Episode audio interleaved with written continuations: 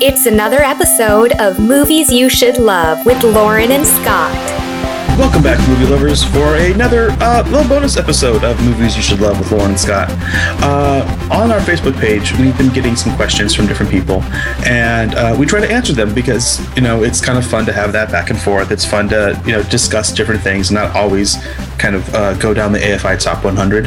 Um, and the question that we received recently uh, was concerning uh, it, it's no secret that I'm a big comic book fan, and the question that was asked was, you know, what do you think there's any comic books out there that need to be adapted into movies? Like, what comic books exist that need to be movies?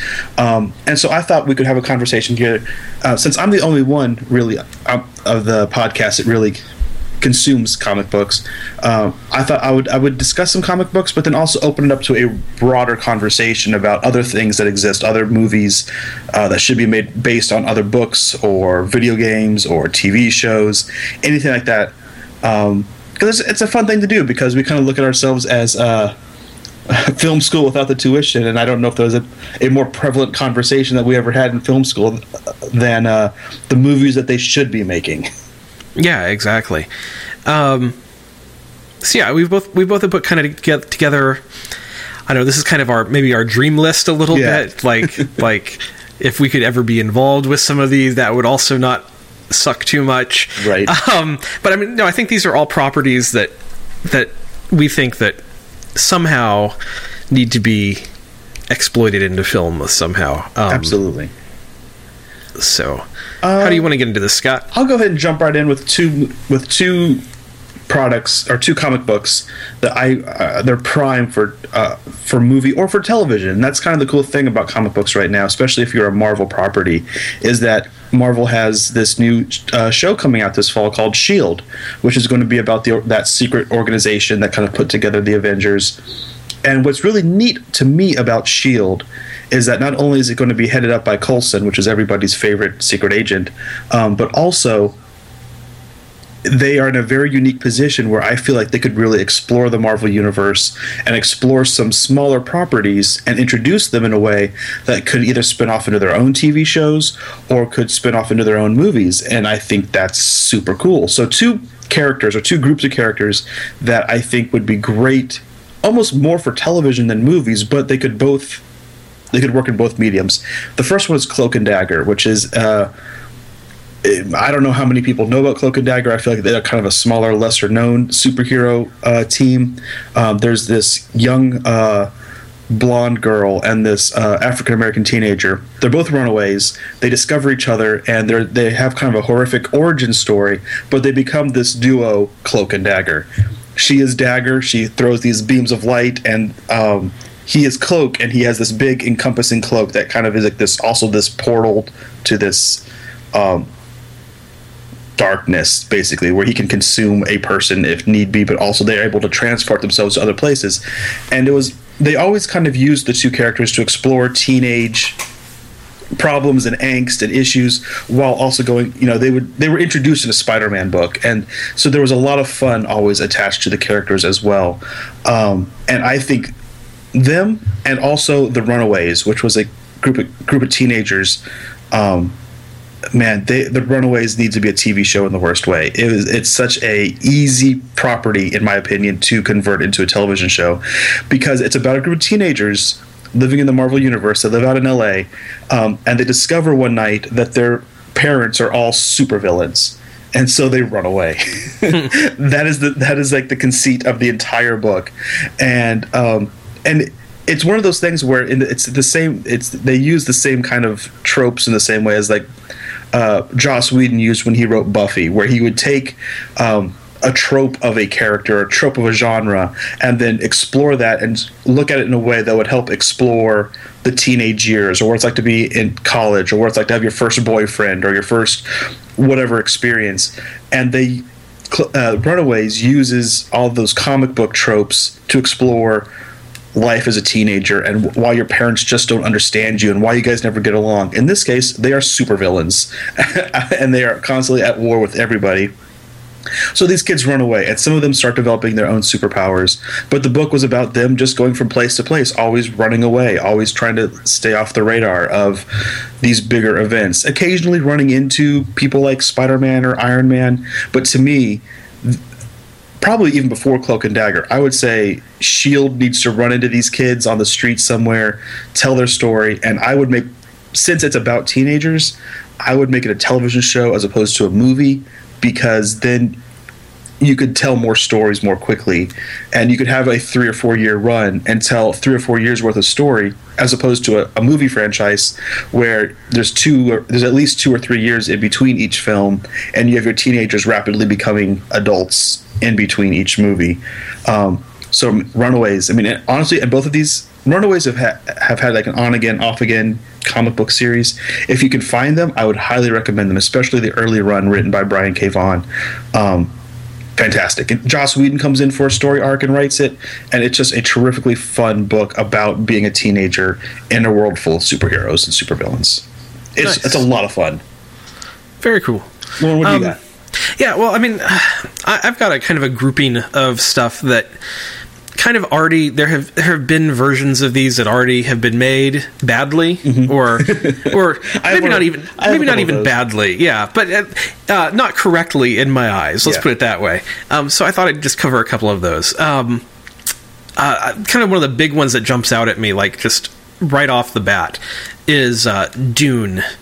Um, I know there have been a couple of, of tries at this. You know there was the uh, the Sting uh, right. version, and then there was like a TV version here a few years ago. Mm-hmm. I just I don't feel anybody has ever captured what the book is really about in a way that actually works. Um, and uh, to me, it's it's it's just it is ready for a real epic. Like it, it needs it basically it needs to be Lawrence of Arabia, mm-hmm. you know, style kind of film. I mean, like that's that's where I see it kind of going to something like huge and epic, and um, you know, really it needs the budgeting and the just the scope. Um, I think the technology is there to do it. Finally, I think the I don't know somebody who just just needs to have the right vision to tell it. Um, that that would be it's it's it's necessary and needs to happen soon. I'm sure it will. um, Another one for me, uh, Starship Troopers. I mean, I know, I know that the uh, the movie that came out in the the '90s has a fair amount of love behind it at this point. It's it's gained a pretty significant cult following. Yeah, and, and I don't I don't hate the movie. However, it is not a movie of the book. It is a movie specifically that sets out to do its own yeah. kind of thing. And that's okay, but the book is really, really, really rich source material that is all about what it means to be in the army and or in mm-hmm. the military, and it's it has um, you know powered suits of armor and all kinds of really cool stuff in it that um, they completely walked away from for the movie. Um, and I really think that that is a film, despite there being you know all these sequels to it and that animated TV show that right. was on for a while, which actually the animated TV show was actually closer to the book in in some ways than the movies were. Um, I think that is something that really could use a relook at the source material and just starting mm-hmm. starting fresh and doing something really cool with it. Um, you know, another thing. There's another uh, book that got um, it got the Disney treatment in kind of I think in the '70s. It has Roddy McDowall in it, of all people. um, there's a book called By the Great Horn Spoon. Um, I do not know this book. Which is it's an amazing kids book. It's set during the California Gold Rush, uh, 1849, mm-hmm. um, and is uh, basically the journey of this this kid. He's probably like a 12 year old kid, um, and his butler. They travel from uh, New England to California by steamship, and then once they are there, they like try to go make their fortune because basically the family has run out of fortune back in New England, um, in Boston or wherever they were, um, and it is it's funny, it is heartwarming, it's it's like it's like everything that a kids movie should be like it's not a kids movie it should be like a good family movie in like the best possible sense of the term um, and there was a horrible atrocity that Disney did um, called the Great Bullwhip Griffin or something like that, which basically takes like two chapters of the book and makes a movie out of those two chapters. And it's it's a horrible, horrible adaptation. Um, completely, completely wrong. Um, and so that is something that, um, you know, it's it, it, it, it also needs to happen. That would be a great, I think, a great film that a lot of people could really enjoy. So uh, there, there's some just right off the top. Yeah, a uh, couple. I want to touch on a couple more comic books real quick, and then I'm gonna. I have some uh, proper novels, some Yeah. some book books that I'd also like to talk about. Ah, book books. Um, I think it's kind of awful that we have all these superhero films and all these superhero characters, and we really don't have any uh, female superheroes that we're kind of that we're looking up to. Um, I think that really does a disservice to all of our daughters and sisters and mothers everywhere. Um, people who I look up to and want. And I want I want characters that the next generation can look up to as well. Because I, when I look at a TV show like Buffy, it really it helped me in my development of appreciation of women where it helped me really kind of crystallize this idea that girls aren't just something to be fought for and fought over that they can also fight their own fights and they're their own people actually strangely enough. And i've known this and i grew up with you know a wonderful mother who i recognized very early on had a you know had a lot going for her, and I, I have a very strong, um, uh, very uh, strong-willed woman of a wife who has all her opinions and everything, and I love her dearly. And I don't see that in a lot of movies today, and it's just like you get a lot of women being relegated to damsels in distress. And so there are two characters. One's relatively new, and one is as old as Batman. That they both need their own, but they both need a movie. One is Wonder Woman, which I do not know how that movie has not been made yet. Um, I have this fear that DC only knows how to tell Batman's movies, or they only know how to make those movies. My fingers are crossed. In two weeks, we're gonna get Man of Steel, but why we've why it seems like the past 20 years it's only been Batman movies kind of worries me. Um, but Wonder Woman is a fantastic character that you would need to. There is, I do feel like there is a slight uh, barrier, maybe with her costume and the way some of her origin story is handled in different comic books. But I do not feel that that is a barrier you cannot cross, considering all the other ridiculous costumes we've had to address and adapt and make cinematic. I think there's a way to do it. Um, the current run of Wonder Woman right now really has been fascinating. I know it's been very contentious amongst other some comic book readers, um, but Wonder Woman, because she's always had this very Greek mythological origin, the past 20 issues have been dealing her dealing with basically the Greek pantheon, and it's been fascinating. Like the way they, the way the writer Brian Azzarello has approached the different gods and goddesses and how they're affecting the Earthlings and everything. It's just it's fascinating, and it's like if you can make a, a, a convincing Thor movie, you can do it with Wonder Woman, and it would be it could be a whole heck of a lot of fun. The movie, though, that actually would get me more excited than Wonder Woman is Captain Marvel. Um, there has been this this character has existed for a long time in the Marvel universe as Miss Marvel, but recently she kind of took on the the mantle of Captain Marvel, and she is this former Air Force pilot, Carol Danvers, and she gains these abilities to fly on her own and has she becomes a superhero and she's part of the Avengers team, so it's possible they'll use her in future Avengers titles or films.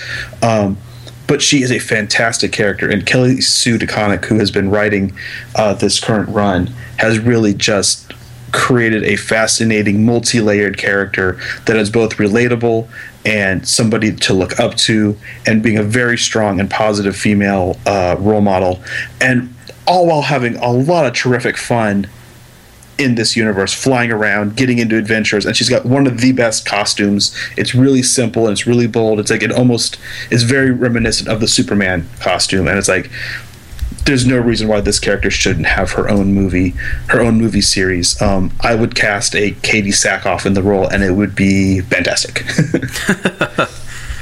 Nice. Um, yeah, I mean, on that on that note, or on my previous note, I guess, a couple of other properties that have been done, but could really use some some new work. Um, I think King Arthur and Robin Hood are both characters that have not been treated well in recent films. I, I don't know that King Arthur has had a really great film, really ever. Excalibur. See, to me, here's the thing with Excalibur. Excal- Excalibur, I really like that it tries to be the the Malory version of King Arthur. Right. I love that, and it embraces all of the magic and mysticism and Mm-hmm. ladies in the lake and stuff. It was just made at a point with a budget that doesn't work whatsoever. Yeah. Um, but like I. I don't feel like the story is wrong in that movie. I- It's it's just more the execution of that film. I think now more than ever, with the success and love of Game of Thrones, is the perfect. I think I think King of Arthur would be the perfect property for someone to introduce, whether it's an HBO ongoing or it's uh, a movie. It seems like, hey, if you guys like Game of Thrones, you're gonna love King Arthur. It's the same stuff. and and and to me like basically it, it feels like since I don't know, since the 90s with, with both Robin Hood and King Arthur, everything we have done has been kind of these let's make it gritty, let's make it Braveheart, let's make it Right. real, let's make it and and while I don't dislike that kind of thing, I think I think I am ready. I think the world might be ready for King Arthur and Robin Hood to both come back in like all of the chivalry and pageantry and Yes. technicolor goodness that I think everybody kind of associates with those characters, um, you know, traditionally. And I, I think it's time for that set of characters I'm, to return. I'm super over the gritty, realistic approach to fantasy characters. Yeah. I'm over it. I'm like, let's no, let's let's get back to it. Let's see Excalibur. Let's see the sword and the stone. Let's see the Lady in the Lake. Those things are awesome, and that's why I like this book. It's not because did this really happen? Was there a King Arthur? There wasn't. Let's just, let us just do this cool fantasy story. Exactly. Um, in, in that same regard, as far as fantasy goes, um, there is a well, there's a ton of them now, but there's a series of books um, by Raymond Feist, um, the the Krondor series of books. Um, there's several different arcs to it and stuff now. Um, the the first book is called Magician, and it's actually been sp- split into two Magician Apprentice and Ma- Magician Master, and then there's several sequels to it um, that create this entire war series and then there's secondary series and whatever they've written. Anyhow it's it's really really great um, kind of high fantasy um, adventure kind of books.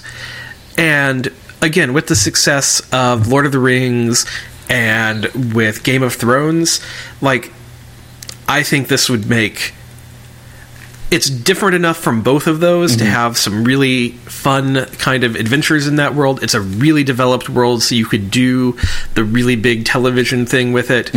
But it's not so dense that you have a lot of stuff that you get in other fantasy series where it just bogs down in details and having to keep track of stuff. And um, I, I think it could be some really fun adventure fantasy that hasn't really been done yet. It, it in some ways it brings in just a little bit of sci-fi in a couple of places. It's but still kind of in a fantasy sort of way. It's um, I think I think those are books that would make some great television or movie work. So, So- my understanding is Disney really wants a new Pirates of the Caribbean franchise. Or I should rephrase that. A franchise to be the next Pirates of the Caribbean. I have it for them. I've had it for them for the past 10 years. I even have a draft of the first installment of this trilogy. It's called The Scarlet Pimpernel.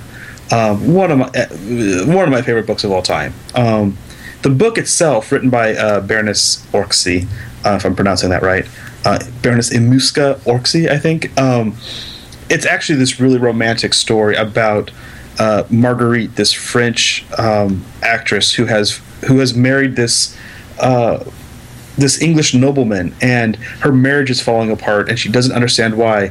And it's all takes place in England during the time of the French Revolution, and the whole book is kind of written as this mystery of we hear these stories about the Scarlet Pimpernel, who is freeing French aristocrats and freeing f- these innocent people on their way to the guillotine.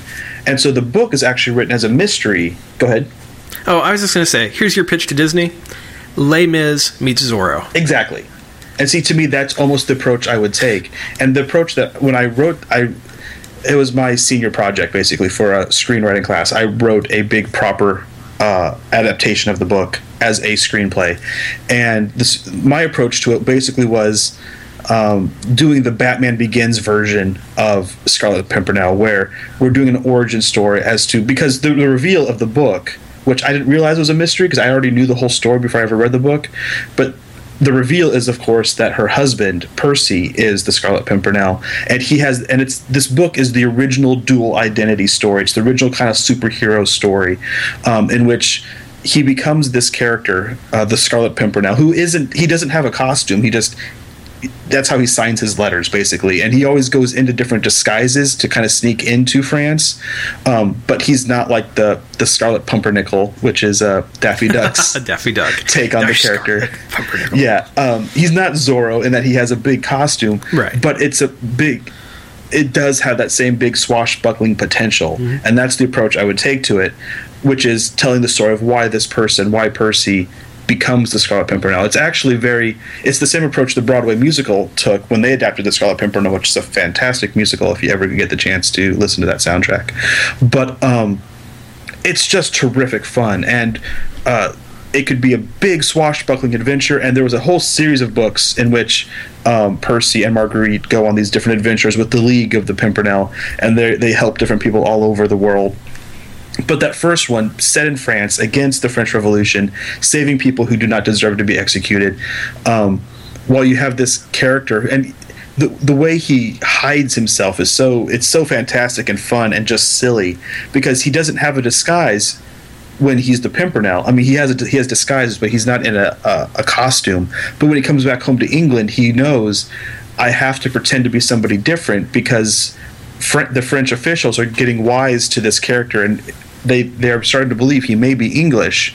So he basically degrades himself. He makes his real self, Percy, this really um, larger than life. Uh, kind of coward. Yeah, cowardly character who's just obsessed with fashion and obsessed with all of these really kind of weak kind of things almost feminine type character and it's hilarious and like that because he goes that way no one will ever think I could be this daring, heroic character. I'm scared of the mouse in the cloth, you know, whatever. Mm-hmm. Um, oh, it could be so much fun, and you could you could launch a whole trilogy of the Scarlet Pimpernel, and I would be there opening day every single week that yeah. a new one of those comes out.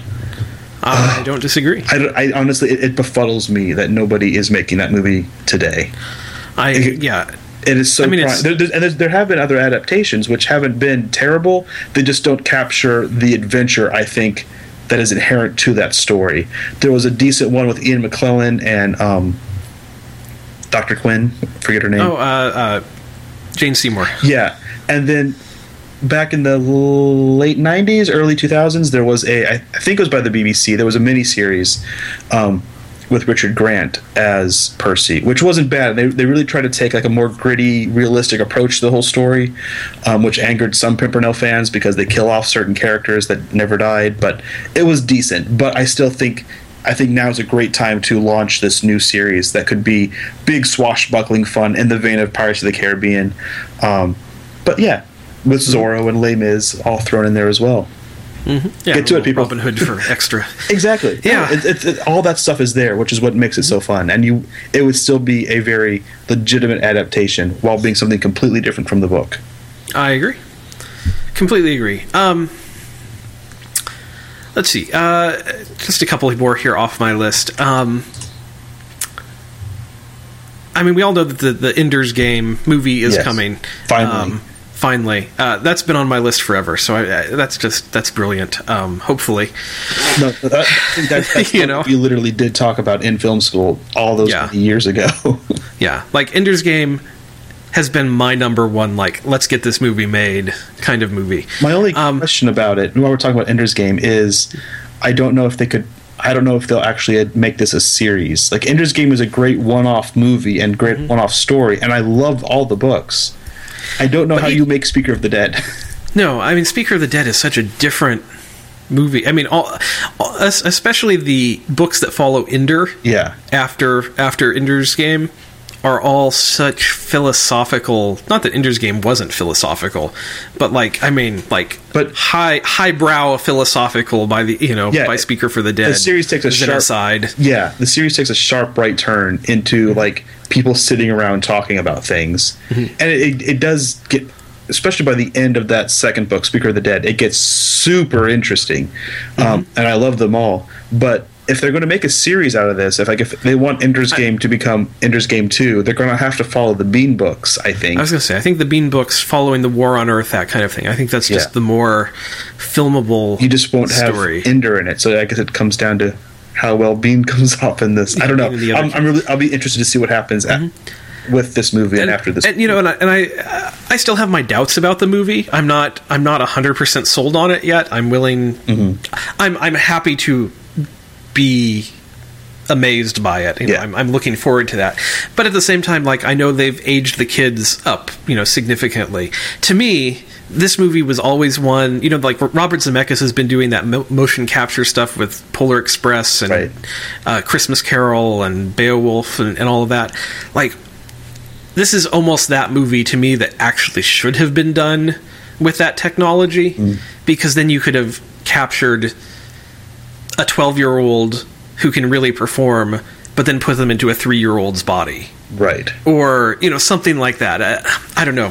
So I have I have my worries about it that it's going to really be a different experience, but at the same time, They've, it could be wonderful. Yeah, and they so have, I know that was always one of Orson Scott Card's sticking points as to why it hasn't been adapted because mm-hmm. they've wanted to adapt it for decades, but he has always wanted to make sure that Ender and the whole cast is very young because that's part of the story. Is they trust the military. They trust these people. They trust the adults around them.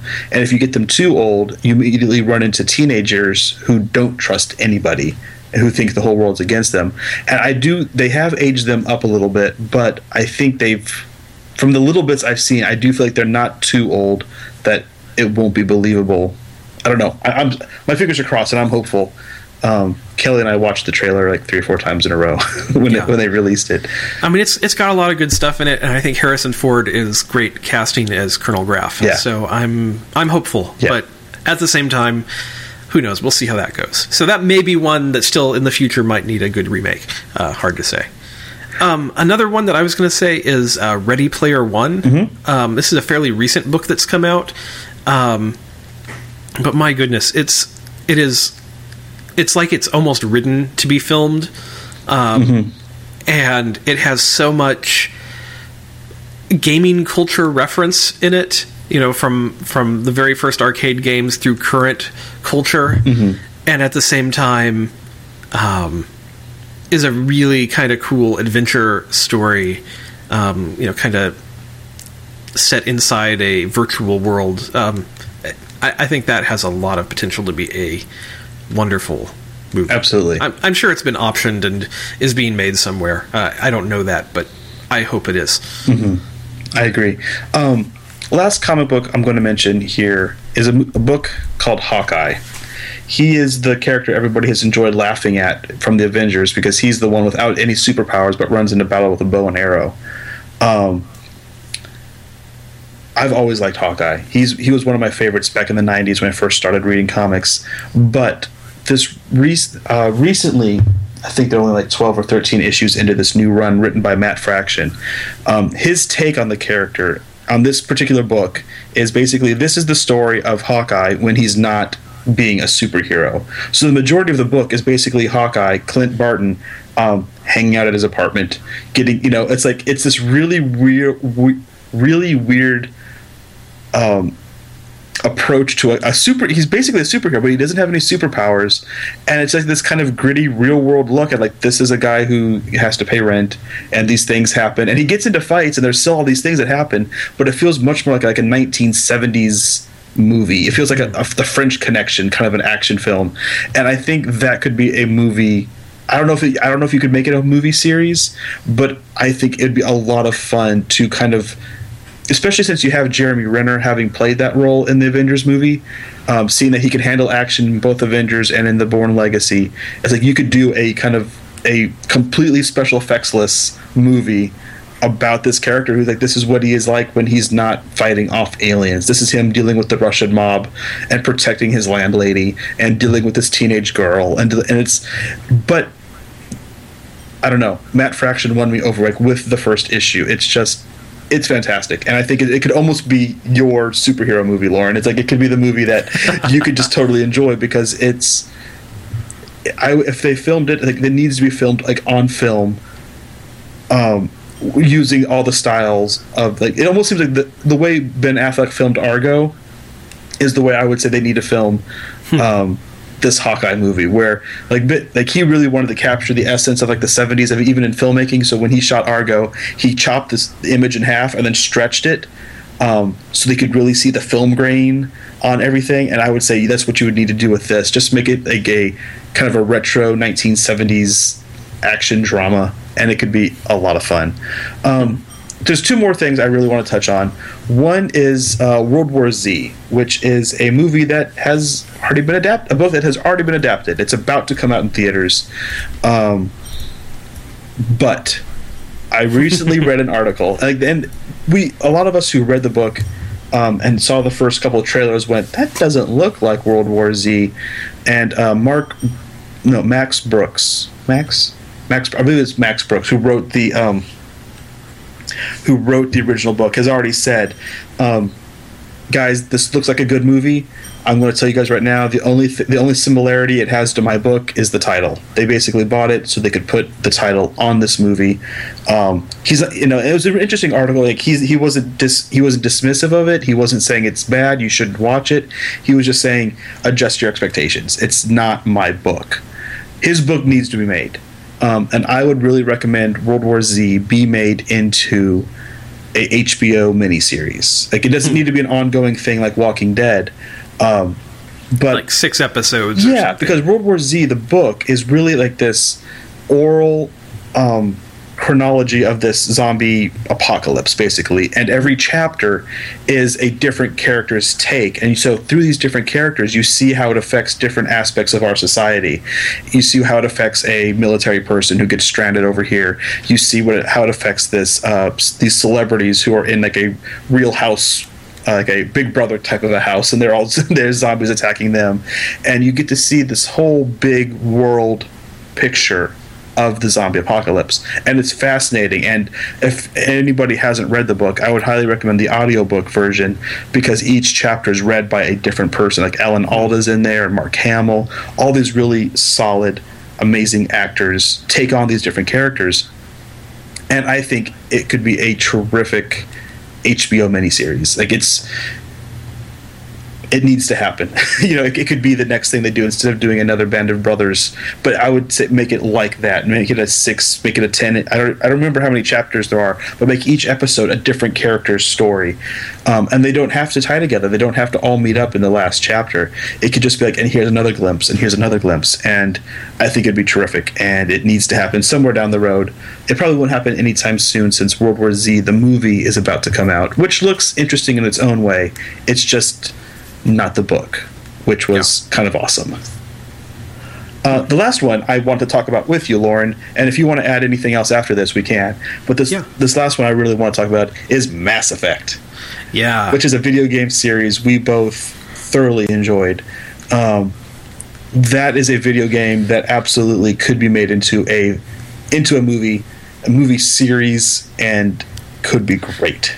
Yeah, you know, I, I think there's a couple of things going on with Mass Effect. Is that, um, first off, it has a really, really rich world that has been created around it, mm-hmm. and so um, there's already kind of a great backdrop, and there is a arc to the games mm-hmm. as well that you can you could follow pretty easily for a movie if, yeah. if you wanted to go down that route. Yeah. But you don't have to. You could actually tell a completely different story within the universe. Exactly. And have a wonderful movie. It just it just depends on what you want to do. That that's personally it. that's the road I would take mm-hmm. because to me one of the appeals of the of the of the of the game is that you get to really it's about you being Shepard and you making the choices for Shepard. And there's, there's several points throughout all three games. There's, I mean, that's what the, whole, the games are built on: how you treat people, how you respond to things. Are you going to be a paragon? Are you going to be a good guy? Are you going to be renegade? Renegade, like a bad kind of a guy. You Yeah. know, either way, you get the job done. But it's just about how you do it. So I almost feel like creating a Shepard character for the movie could be a misstep as far as trying to embrace the people, your- the fans of the video games who uh, would be showing up. So because I, every every player has their own canon now of that story. Of what that story it's is. different for every person. We, right, and not just on top of the decisions they made, but everybody gets to design their own Shepard. You know, so everybody knows in their head what Shepard is supposed to look like, and not just in their head. I can have you come over to my house right now. I go, "That's Shepard. Mm-hmm. That's Down to, she like- looks like." Mm-hmm. And I'd be like, no, mine my male Shepard looks like this. you exactly. know? So I would say take something else. You know, t- you can take another moment in that history. You could still follow the whole Reaper trilogy if you wanted to, or you could do something completely different with all of these fantastic and interesting societies and characters, and you could create your own team of four or five main characters that go on their own mission um, that explore a different aspect of this universe and man why not? I mean you could even you could put seth green in this if you wanted to. Yeah. as as joker and you could even include him in as a, a different new story because he for those who haven't played the games seth green not only voices a character but the character is clearly made to look on- just like him Yeah. and so it's seth green is in this video game trilogy and um, plays a great character who he could totally play on screen as well Yeah, I think there's a lot of room for adaptation of this. I mean, I don't think it's the easiest adaptation that we've talked about. No. but I think there's a lot of options for how to do it, and it's not the, it's not the easiest nor the cheapest nor the cheapest. Yeah, but um, I mean, the game set a really high bar, and I think I think it's something that a movie could have a really fun, exciting challenge to try to live up to. Absolutely, you know, especially um, the video game developers have said, you know, there's going to be more Mass Effect games. Shepard's story is over, but there will be more Mass Effect games. So I would almost, in that spirit, do the same thing. Like, yeah, we're going to make a Mass Effect movie. We might not tell Shepard's story, or maybe we will, or maybe you know, because Exactly. Maybe it's Garrus's story. You know. Uh, yeah, oh man, Garrus. yeah, I I would watch that movie. yeah, right. So and that's the thing. There's so many. There's so many interesting characters that they put into the games that you could you could take those characters and put them in a different context, or again, you could do a straight adaptation and be like, nope, we're going to tell the Mass Effect one story, and we're going to do it in these with within these parameters and streamline this part, that part, whatever. Less driving around in that six wheeled vehicle. yes, that would not be What is it? The Hammer, whatever that The, thing was. the Mako is in the first Yeah, one. the Mako. The Hammerhead was the second. Oh, the Make, all right, the Hammer wasn't bad. The Mako was atrocious. Yes. Agreed. yeah. Um, so yeah, no, I'm, there, there's some ideas for you, uh, film Yeah. studios who are listening. Um, uh, we have more. Oh yeah, Uh, th- this is even our complete list of what we put together for this episode. But I think this is a good place to kind of wrap up the conversation. And I would like to turn this to you guys, listeners. What are some of your favorite books that haven't been made into movies, or what are some of your favorite books that they really butchered the first time around? And if you and I'm especially interested in those people that go, well, you know, I know they made Harry Potter already, but they missed the point. Here's how they need to make it. So if you have some of those ideas, that's really kind of what I'm even the most interested in. Is like mm-hmm. how, what books, what movies, what songs, what video games, what plays. We didn't even touch on anything theatrical. No, man. Any theater. I mean, there's that there's so there's so much stuff. Wicked, you guys. They need to make a Wicked movie. that would be the best. I recently found like this a Disney animator like took one of the songs from Wicked and did like this animated storyboard as a pitch as to make Wicked mhm. the animated movie, and it was so good. And they totally need to make a Wicked movie. What um, what I don't know is why they have not made Lion King the musical into a movie yet. Right? That- the new movie based on the play, based on the movie, based on the book. Uh, yeah. No, no, Wicked would Wicked would be pretty wicked. I think. Yeah, it, it's it's a tr- you know, and I when I say Wicked, I really mean the musical, not the book. Yeah. No, um, no, exactly.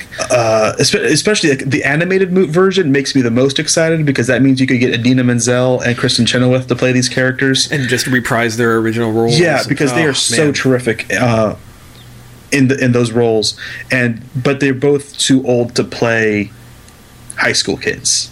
Yeah, you know, because the, the the story starts off with them going to high school or college, and then they age throughout. So they could play the the adult versions just fine, but when you get those early years. Um, you would have to you have to almost have to dual cast it, which you could do. But if you have Kristina Chenoweth and Idina Menzel's vocals, I mean, you you want their vocals to the whole thing. Um, but so anyway, if you guys have any ideas of things that need to be made, uh, I'd like to hear that. You know, post it, find us on Facebook and uh, tell us there. Um, you can comment on our page at moviesyoushouldlove.com. Where we've had several really interesting conversations uh, with people who uh, listen to the episodes and they're they're posting their own lists of things, and uh, it's been a lot of fun, you guys. And I'm really happy that you guys are starting to come out of the woodwork a little bit more. We've been trying to coax you out to have these conversations, um, and I like it that you guys are you're coming out and you're making your voice heard. So let's uh, let's keep the conversation conversations going. Find us on Twitter, find us on Facebook, find us on our website, moviesyoushouldlove.com. Yep, we'll see you next time.